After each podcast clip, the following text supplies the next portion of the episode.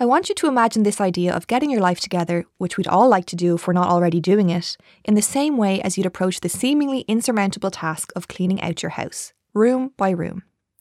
Throughout my 20s and into my early 30s, I've been engaged pretty much full time in this clear out project. There have been some speed bumps along the way.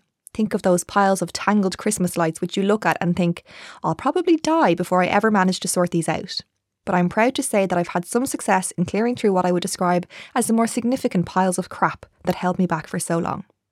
For one, I can say that I've got to a point of owning my anxiety so that it doesn't own me, as chronicled in my first book, Owning It. That was a big one.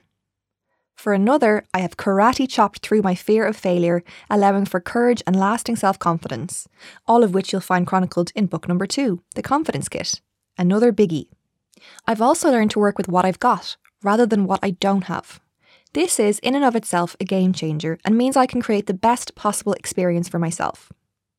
Having got these tasks out of the way, and don't let me sugarcoat it, it took a long bloody time and also requires regular maintenance, I then found myself left with the task of clearing out those last few drawers of annoying, why am I still holding on to this clutter?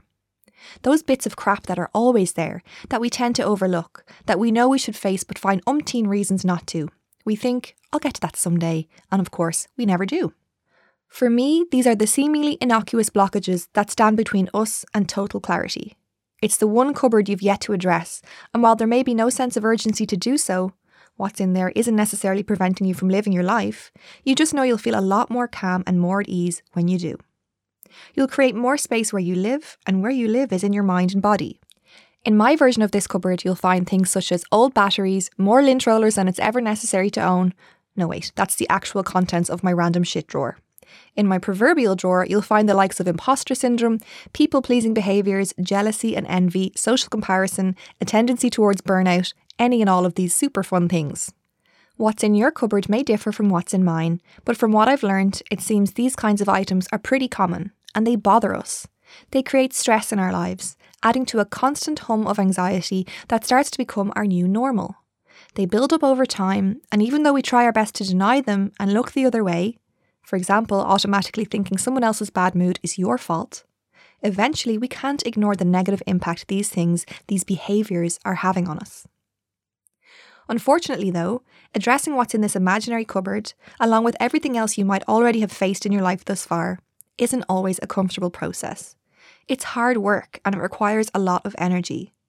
What's more, these aren't habits or behaviours we've learned overnight, so we can't expect to unlearn them overnight either. It requires us to really look inside ourselves to see what's not working for us, and then have the courage to change it or the guts to get rid of it. In my own attempts at clearing through these things, I've realised that what's really required to get the job done is this a willingness to be vulnerable. We need to allow ourselves to be vulnerable in order to look at what we've got and what we're dealing with. We need to become vulnerable if we're to really ask ourselves why we are the way we are and why we do the things we do before we can make a change. Why, you ask, does this require vulnerability? Because we might not like what we find. We won't want to admit, for example, that we struggle to celebrate others' success because it threatens our own. Nobody wants that plastered on their Twitter bio, but staring down the barrel of this truth and confronting it in order to change it is what must be done. And in order to do that, we need to allow ourselves permission to be vulnerable.